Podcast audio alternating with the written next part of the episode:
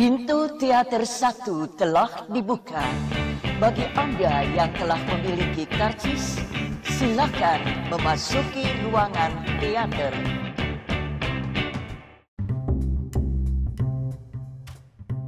Baik lagi sama gue Mustafa di podcast Habis Nonton Film Selamat Hari Film Nasional ya teman-teman. Buat lo yang suka nonton film Atau pembuat film pendek Atau pegiat film Pembuat festival Pokoknya semua yang merasa memiliki ikatan dengan film Atau sinema Indonesia Selamat Hari Film Nasional uh, Terus dukung perfilman Indonesia uh, Dengan cara menonton film bagus di bioskop underline ya film bagus berarti lu jangan nonton film jelek di bioskop. Uh, jangan deh pokoknya jangan nonton film. Kalau lu punya duit gitu terus lu memutuskan untuk nonton film jelek Indonesia tuh menurut gue keputusan yang salah sih. Kalau lu tahu itu filmnya jelek tuh keputusan yang salah sih. Mending uangnya lu sumbangin ke uh, orang-orang uh, yang berhak atau lu pakai buat nonton film yang bagus aja nggak usah nggak usah nonton film Indonesia yang jelek gitu. Ngapain ya? Udah udah buang uang waktu buang buang uang. Iya kan? Mending nonton film Indonesia yang bagus gitu. Uh, apalagi nih lebih jelek lagi kalau misalnya lu udah tahu itu film jelek. Terus lu sengaja beli tiketnya.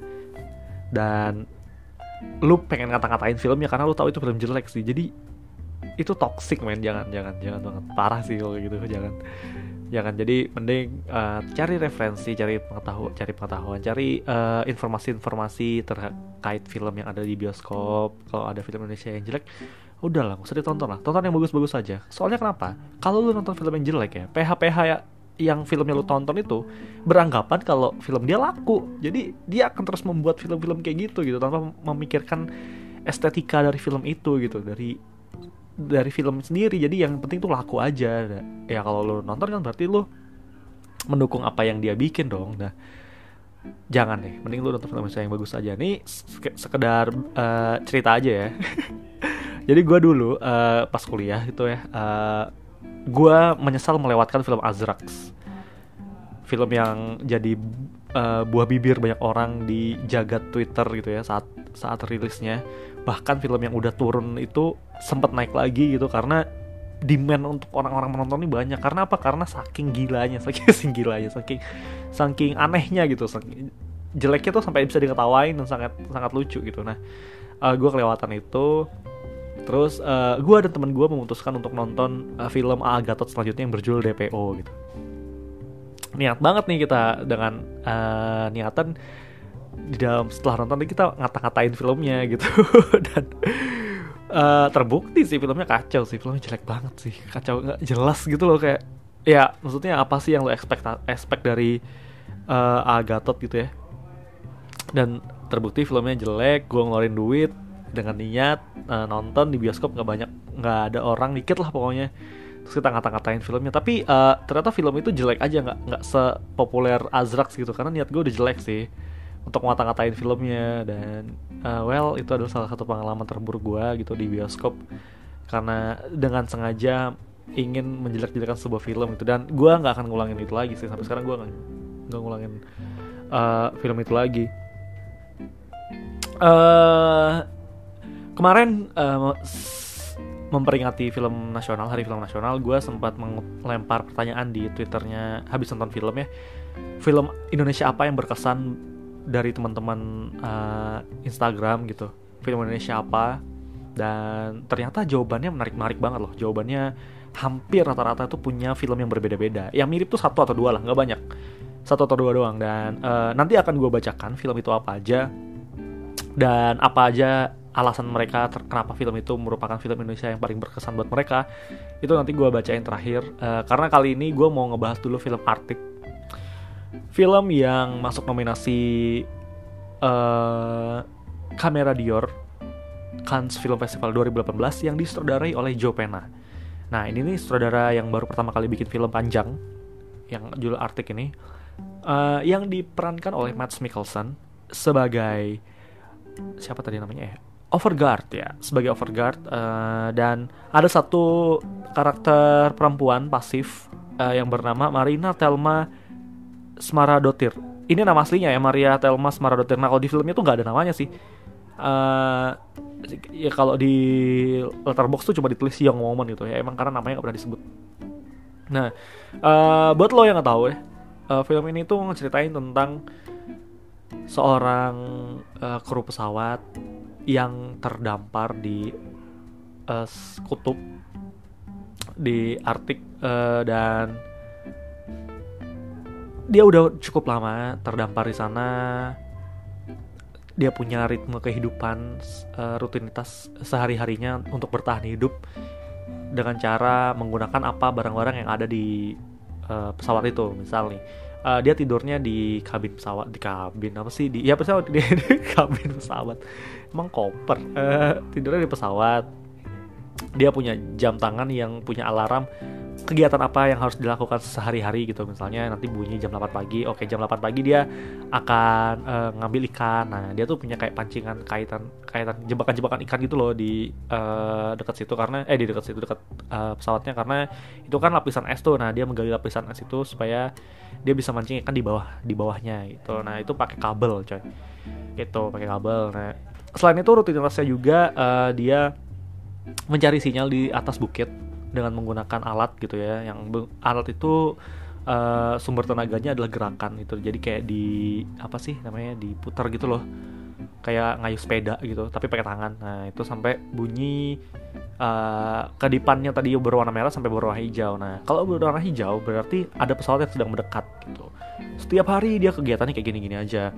Tanpa ada api jadi mereka dia makan ikannya itu si overguard ini makan ikannya dengan ikan dibelah terus dimakan mentah aja gitu karena ya nggak ada alat masak lagi kan? Mau gimana? Nggak bisa dong. Uh, mau bakar juga nggak bisa mau panggang nggak bisa nggak ada. Jadi ya kayak sushi gitulah. Perumpamaan gue terlalu jomplang gitu ya maksudnya. Sushi nggak kayak gak, ya pokoknya ikannya dimakan mentah gitu kayak sashimi gitu kali. Anjing makin enak aja sashimi. Ya pokoknya gitu.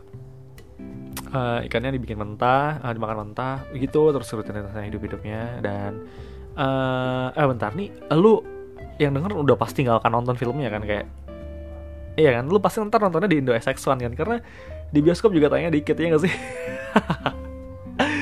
Udah lah bodo amat lah ya. Lu udah ya, lu juga gak bakal yang denger podcast gue nih kayaknya juga gak bakal nonton di bioskop sih. Jadi uh, bodo amat gue akan ceritain aja filmnya.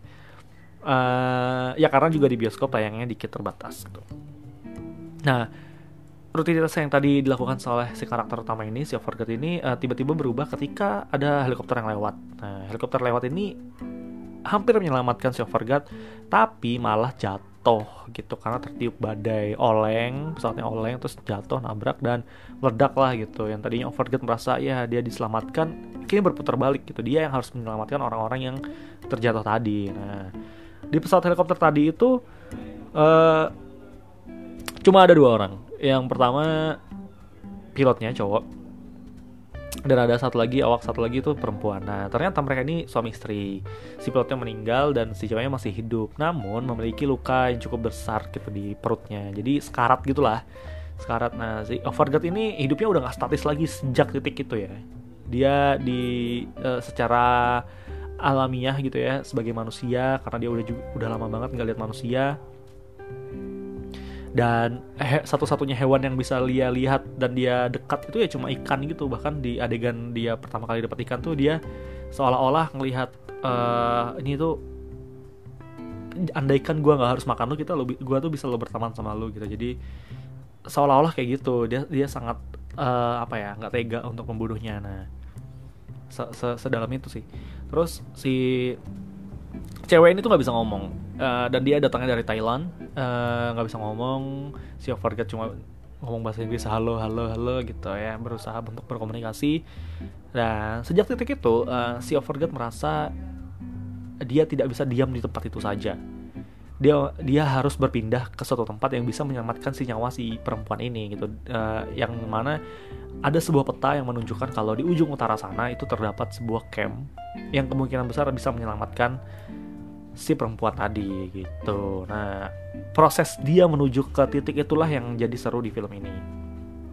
Dia ketemu sama uh, beruang kutub, ngelewatin kerikil yang besar gitu ya. Uh, apa persediaan gas untuk memasaknya habis ya jadi dia sempat dapat uh, tabung gas dan kompor gitu dari helikopter itu dan dia akhirnya masak uh, mie gitu pop mie ya yang kelihatannya enak banget gitu kayak pas di film pas gue nonton tuh eh cerita enak banget nih kayaknya ya campur ikan gitu. Waduh. Tapi uh, si getirnya kehidupan setelah lama dia menyendiri gitu ya menyendiri uh, sendiri di kutub itu terlihat banget ketika si helikopter ini itu kan si perempuan ini itu ada bungkus pop mie gitu ya dalam helikopternya dan itu ketika dia lihat pertama kali dia langsung makan mentah itu dan dia dia benar-benar menikmati pop mie mentah itu gitu dan kelihatan banget dia selama ini udah makannya ikan ikan ikan ikan aja gitu ya sampai akhirnya dia ngeliat pop mentah mentah aja seenak itu. Nah singkat cerita uh, suatu satu satu ketika si laki-laki ini si overguard ini uh, kan setiap harinya dia nyuapin makan dan memberi minum si perempuan ini dong tapi responnya tuh dikit banget minim banget. Dan dia ngerasa satu titik kayaknya uh, cewek ini udah gak ada naf- gak ada umurnya lagi udah pendek tapi dia masih hidup. Kayak aduh percuma nih gue bawa ke ke sana juga nggak bakal sampai. Akhirnya dia memutuskan untuk meninggalkan wanita itu hidup-hidup dalam sebuah apa ya jaket gitu. Pokoknya udah tertutup gitu di atas uh, sebuah keranjang gitu. Jadi dia secara berat hati meninggalkan gitu meskipun dia ya sedih juga kan ditinggalin. Eh dia pas ninggalin nggak berapa lama dia jatuh ke dalam jurang. Nah di jurang itu kakinya tersangkut oleh batu dan kakinya sobek. Kaki si overcardnya sobek. Uh, yang tadinya dia berharap dia bisa menuju titik itu dengan selamat gitu ya malah dia dapat celaka gitu dan dia uh, secara susah berhasil keluar dari uh, jurang itu dan dia kembali lagi ke posisi uh, si tempat perempuan itu tadi terakhir kali ditinggal dan ternyata perempuan itu masih bangun dan memanggil uh, si Overguard dengan halo halo ininya dia ngeri respon itulah. Kalau dia masih hidup. Dan situ Overguard merasa dia sangat jahat karena tadinya meninggalkan dan berusaha untuk hidup dengan sendirinya gitu. Dan uh, itulah itulah yang terjadi ketika uh, kita dalam posisi yang sangat tertekan gitu ya. Kalau misalnya terus terus ngebawa ini si perempuan itu ya nggak akan sampai. Dan kalau misalnya dia uh, sendiri akan sampai anggapannya kayak gitu ternyata enggak. Nah di situ makin susah. Akhirnya dia membawa perempuan ini dengan satu kaki karena satunya pincang kan. Dan itu lebih susah. Uh, ya akhirnya dia uh, endingnya aja nih. Langsung gue langsung endingnya aja. Udah gua, udah gak bakal nonton di bioskop kan? Ya udahlah. Ya udahlah. Gak bakal kan nonton di bioskop. Uh, terus teman-temannya ini eh teman-temannya si si overguard ini ngajak si teman perempuannya itu eh ngajak narik gitu sampai ke sebuah titik. Uh, dan di sana terlihat ada helikopter yang sedang mendarat gitu. Dan uh, si overguard ini dengan segala sisa-sisa tenaganya sisa-sisa peralatan yang punya dia berusaha untuk memberikan kode menyalakan api bahkan dia membakar juga jaketnya. Uh, di situ gue rasa oh ini endingnya dia nggak bakal sampai nih. Gitu dan wah ini gak bakal sampai ini gak bakal sampai. Eh ternyata uh, eh nggak bakal sampai nggak bakal tahu si si helikopter tuh nggak bakal tahu gitu. Karena si helikopternya terbang terus ngelewatin tebing dan ketutupan gitu udah gak ada kesempatan untuk overguard bisa selamat. Akhirnya segala uh, jeripaya dia tidak berhasil dia berpegangan tangan dengan si perempuan itu tertidur di bawah tanah eh di atas salju gitu ya. Udah kayak udah selesai nih pak gitu eh ternyata helikopter datang. Chat tamat deh. Nggak kita nggak dikasih tahu uh, bagaimana ini dan itulah yang membuat gue kurang suka film ini karena endingnya yang kayak gitu gitu. Endingnya yang sangat mudah. Iya sangat mudah. Ya pokoknya uh, gimana ya gue kurang puas lah dengan endingnya. Gue berharap sesuatu yang lebih memorable yang bisa buat gue terkesan dengan ending yang gimana gitu ya. Tapi enggak dan film ini tuh uh, bagus secara proses tapi secara klimaks gitu. Kayak misalnya lu analoginya nih misalnya lu ngerjain ujiannya seru ketika ngerjainnya tapi hasilnya nggak bagus gitu. Dan film ini prosesnya bagus tapi sorry tuh saya gue nggak suka endingnya. Nah berbekal keresahan itu tadi gue coba browsing-browsing mencari informasi kenapa sih apa sih sebenarnya statement sutradara ini? Dan si Joe Pena tuh bilang ternyata yang dia lebih pentingkan dalam film ini tuh bukanlah uh, endingnya, tapi prosesnya. Bagaimana manusia selalu berjuang apa pun kondisinya untuk bertahan hidup gitu. Apalagi dia harus uh, menyelamatkan hidup orang lain. Nah itu uh, garis besar itulah yang berusaha untuk ditangkap uh, yang berusaha untuk diberikan kepada penonton dan semoga penonton bisa menangkapnya. Gitu. Ya gue sih menangkap banget kalau prosesnya sangat menarik dan sangat sangat meaningful gitu. Tapi endingnya yang gue tidak menancap di gue gitu sih terus uh, yang bikin film ini sangat berbeda ya. Uh, gini gue gue tuh uh, film-film yang bergenre ini tuh kayak Martian ya kan? Terus ada Castaway. Martian itu di Mars gitu. Bagaimana jika uh, seorang astronot terdampar sendirian di Mars dan tidak bisa pulang? That's the premise. Uh, Gravity, bagaimana jika seorang astronot terdampar di luar angkasa sendiri, di luar angkasa sendirian dan tidak bisa pulang ke bumi? Uh, Castaway, bagaimana jika seorang manusia terdampar di suatu pulau sendirian dan tidak bisa ke pulang ke daratan yang sebelumnya dia tinggalin? Terus ada lagi Life of Pi. Bagaimana jika seorang uh, remaja terdampar di tengah lautan sendirian dan tidak pusa, dan tidak bisa pulang ke tempat asalnya gitu. Jadi ini tuh bukan bukan sesuatu yang uh, baru lagi sih genrenya dan uh, kalau lu pernah nonton ya ada film bagus banget judulnya 100 120 hours 120 hours. Itu yang main James Franco. 127 127 atau 120 eh pokoknya yang main James Franco itu ceritanya dia seorang seorang pelari gitu ya pelari bebas gitu. Dia uh, tanpa sengaja jatuh ke sebuah uh, tebing gitu. Apa sih? Ya di antara dua tebing tersangkut tangannya kesangkut nih tangannya. Tangan sangkut dan dia tidak bisa keluar gitu. Sedangkan uh, dia cuma punya bekal air minum. Jadi dia ya ceritanya tentang struggle bisa keluar dari tebing itu aja tuh gimana. Terus uh, film itu diangkat dari kisah nyata dan itu bagus banget sih. Kalau lu suka artik ya gua, dan lu menonton 127 hours itu nonton deh itu bagus banget sih.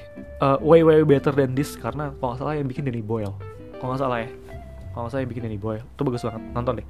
Nah gue gue butuh sesuatu yang yang yang kayak gitu. Struggle-nya ada tapi endingnya juga meaningful gitu. Ada ada ada hal yang di yang dicapai oleh si karakter utama. Nah ngomongin soal cerita uh, menurut lo nih gue gue pengen tanya sama lo ya. Gue uh, menurut lo karakter pro, karakter antagonis dalam film Arctic siapa ayo siapa nah kalau menurut gue nih ya uh, gue pernah dapat uh, ilmu dulu kalau uh, karakter utamanya tidak punya lawan main bisa jadi karakter antagonisnya adalah uh, di sekitarnya. Nah, kalau di film Arctic ini karakter antagonisnya ada alam. Bagaimana cuaca mengganggu persedia untuk bertahan hidup, uh, gunung yang tinggi, terus ada lagi hewan-hewan itu, uh, cuaca yang dingin, tidak ada api, pokoknya yang menyebabkan dia selalu gagal untuk mencapai tujuannya di film ini itu adalah alam. Nah, jadi buat lo yang bingung kira-kira nih siapa karakter antagonisnya, karakter antagonisnya tuh alam.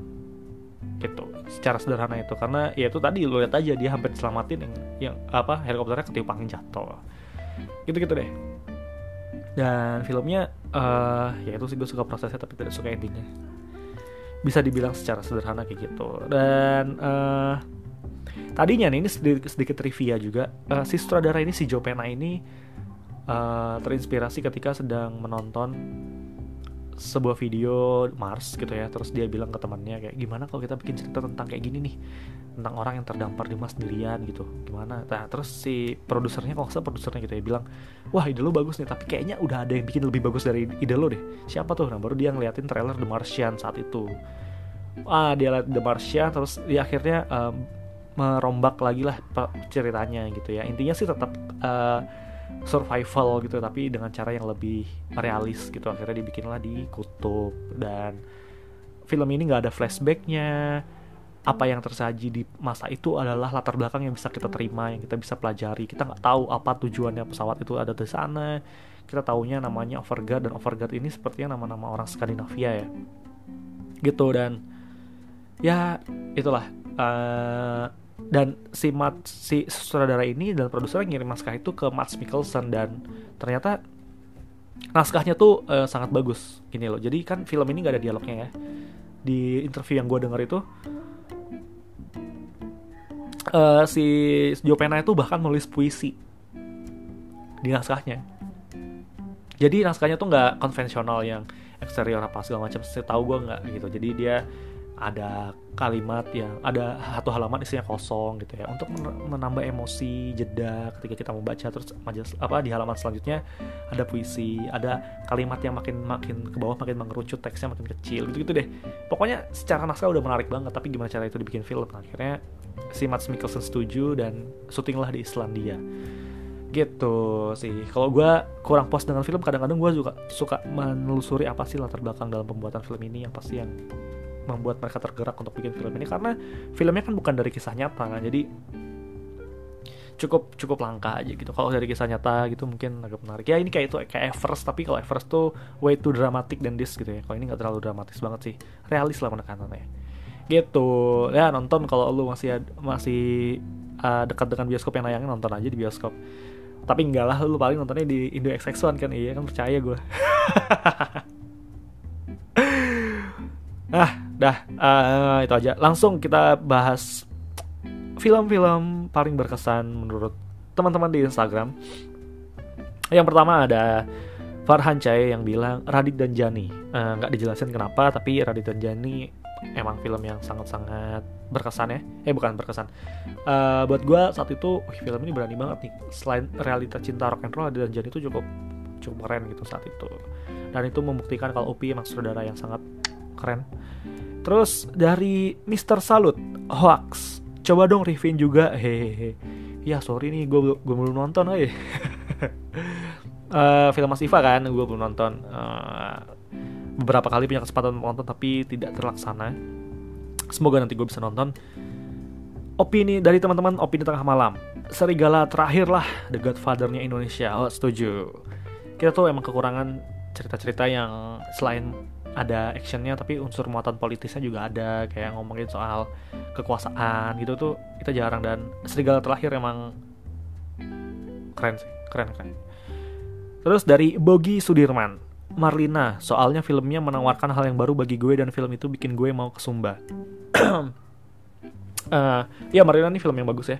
Film yang cerita aslinya dari Mas Garin Nugroho uh, tahun 1980-an lah pokoknya. Dan gue tuh uh, pernah dengar dari Mas Garin ya cerita uh, pas lagi ngobrol gitu dia Mas Garin bilang uh, ide cerita ini itu dikasih ke Molly itu ketika lagi penjurian di FFI Wah, apa nggak salah FFI atau apa gitu. Jadi pokoknya lagi nonton film di bioskop terus dia bilang kayak Molly uh, aku punya cerita gini kamu coba mau nggak dikembangin? Saat itu Molly belum belum terketuk gitu untuk bikin bikin itu. Dan uh, Mas Garin itu tipe sudah tipe uh, apa ya uh, penulis yang dia punya kerangkanya dan terserah saudaranya tuh mau diapain tapi esensinya yang penting sama. Dan uh, ini trivia jing trivia. Kalau di ceritanya Mas Garin tuh setahu gue seingat gue nih Mas Garin pernah cerita itu endingnya si cewek itu di penjara nggak balik lagi ke tempat asalnya. Gitu. Jadi uh, di situlah uh, memoli berusaha untuk merubah gitu ya. Pesannya tetap sama kan perlawanan terus uh, feminisme gitu. Tapi kalau di setahu gue si cewek itu uh, si Marlinanya itu tetap di penjara sampai di ujungnya di penjara terus nanti orang-orang warga sekitar tuh ngasih makanan ngasih support ke Marlina. Gitu. Ini film yang bagus Marlina sangat-sangat teknisnya bagus banget aktingnya keren berani pembabakannya juga bagus.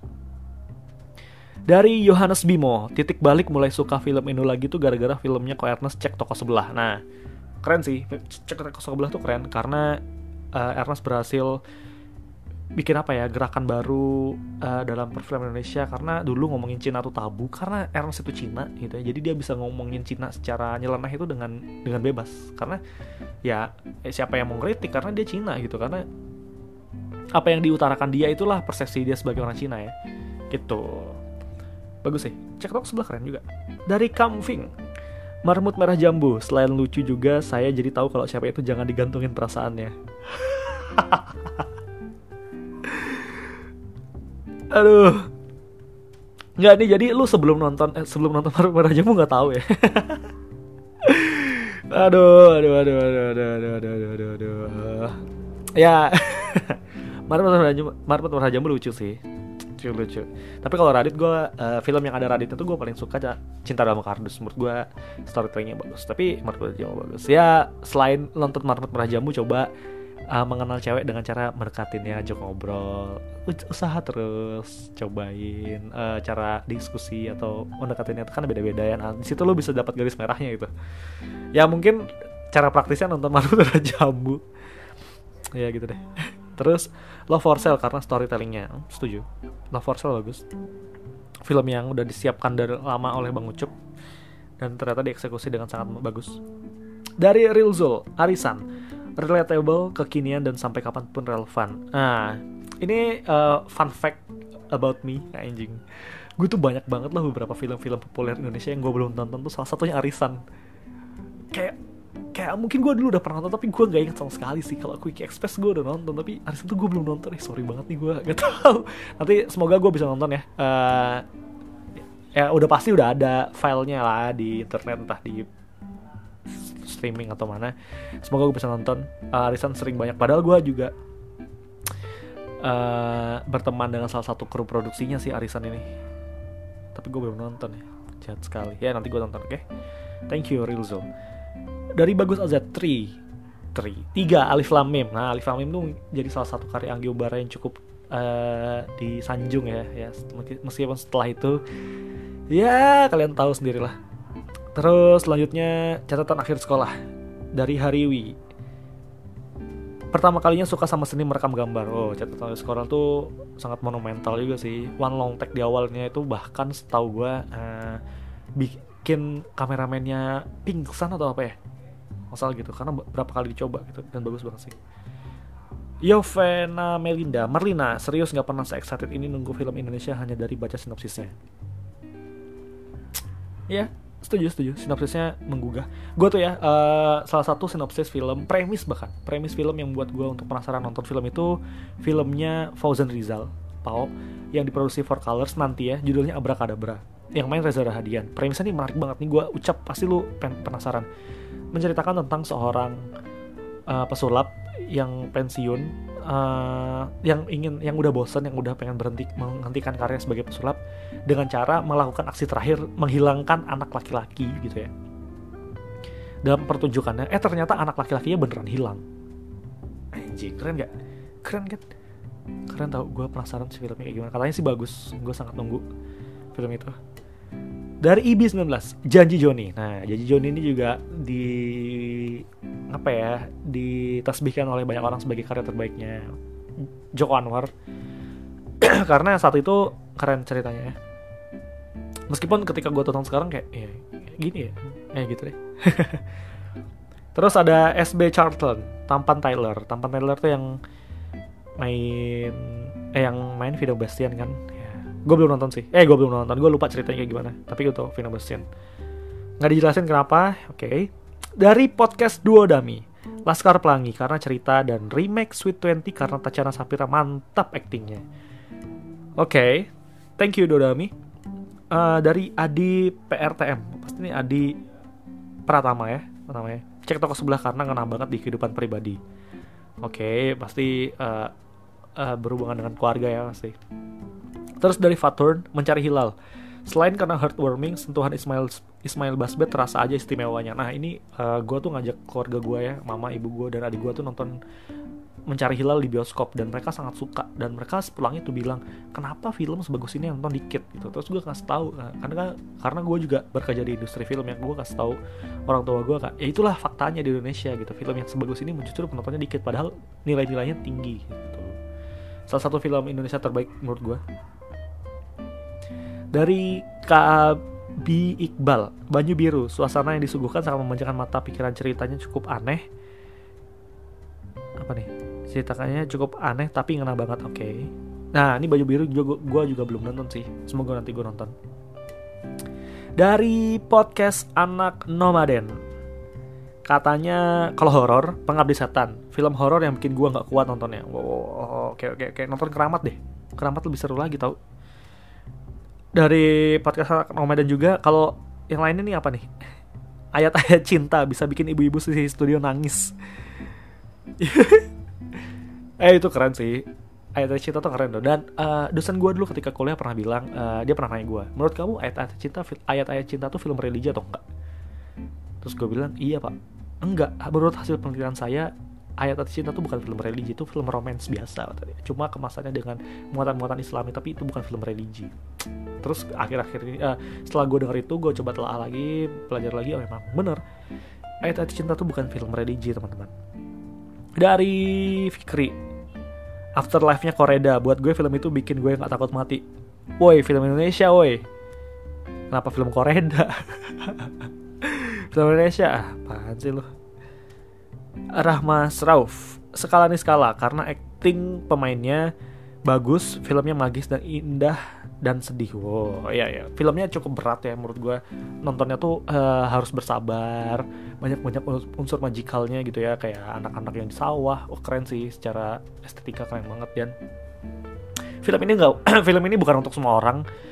Dan sebagai sebuah film utuh ini gue ini bagus banget. Uh, muatan-muatan keseniannya banyak dan ya filmnya bagus. Dari Cinema Linea. Kalau saya sih hangoutnya Radit, mengapresiasi Radit dalam memberikan ragam tontonan. Gue juga belum nonton filmnya uh, Radit yang ini. Dari Futria, tiga hari untuk selamanya dari Miles Film. Oke, okay. keren. Tiga hari untuk selamanya. Cuma uh, tiga hari untuk selamanya. Jika dibandingkan dengan hari untuk Amanda, gue lebih pilih hari untuk Amanda karena tiga hari untuk selamanya tuh agak jauh dari kultur kita gitu ya, kebebasan anak-anak remaja. Itu menurut gue kurang kurang kurang deket aja sih gitu. Dari Prima Eskul. Film pertama yang gue tonton dari nyawa kaset CD pakai duit sendiri. Anjir nontonnya Eskul ya. Bagus sih Eskul. Bagus karena menang FFP ya menang FFP yang bermasalah itu ya Nayato uh, gue udah lupa ceritanya. Kayak film luar itulah pokoknya. Dari Veriska cek toko sebelah. Pesennya sampai banget ke penonton pas lucunya nggak maksa ini kayaknya udah ketiga kali ya cek toko sebelah ya. Dari Andam Anissa, selamanya. Karena Julia Estelle yang main dan waktu SMP gue fans berat doi sampai sekarang sih. Selamanya tuh yang mana ya? Yang mana ya? Nah, gue gak inget deh. Lupa. Gue ingetnya Hurt. Terus dari Papi Den. Petualangan Sherina sih tetap semua komponen filmnya terlalu perfect untuk dijelaskan. Setuju Petualangan Serena itu monumental juga, musikal, anak-anak, semua kalangan bisa digrab dengan mudahnya dengan film itu dan film itu uh, jadi topik pembicaraan banyak orang sampai bertahun-tahun lamanya gitu ya. Itu daya kuatnya Mas Riri itu di sana. Terus Mr. Sentolop tenggelamnya kapar Van der Wijk film Indo pertama yang bikin gua nangis anjir anjir anjir anjir anjir, anjir gue belum nonton sih kalau kabel Van der Wijk itu ya dua gue gue saat itu gue tidak tertarik untuk nonton sih ya tapi kayak kayak katanya sih bagus karena banyak banget yang ngomongin ya Hayati itu kan ya oke okay. dari Mister Sentolop juga nih suka banget sama aktingnya Jahar Jenal Ali uh, oh oke okay. dari Prisnanda Mas Pris Kala multi genre thriller dengan world building yang kelas eh, yang keren abis oh itu sih itu sih itu keren banget sih. Kala Joko Anwar ya. Dari Angeli. Surat dari Praha belajar menerima. Aja belajar menerima. Gue belum nonton sih uh, surat dari Praha. Itu gue coba nonton di karena di Netflix ada. Udah uh, ini aja uh, untuk sesi tanya-tanya lagi, sharing-sharing lagi di Instagram. Gue akan bikin ini rutin ya sebelum gue akan bikin sebelum gue bikin podcast. Nanti gue coba akan bertanya ke kalian lewat Instagram. Jadi follow akun Instagram habis nonton film at habis nonton film di Instagram di Twitter juga ada. Uh, bisa juga follow gue di at Mustafa Raweka. Uh, itu aja untuk episode kali ini mungkin episode selanjutnya gue akan bahas Shazam ya kalau memungkinkan karena gue belum nonton Shazam sampai hari ini itu aja yang bisa gue sampaikan. Sampai jumpa di episode selanjutnya. Dadah.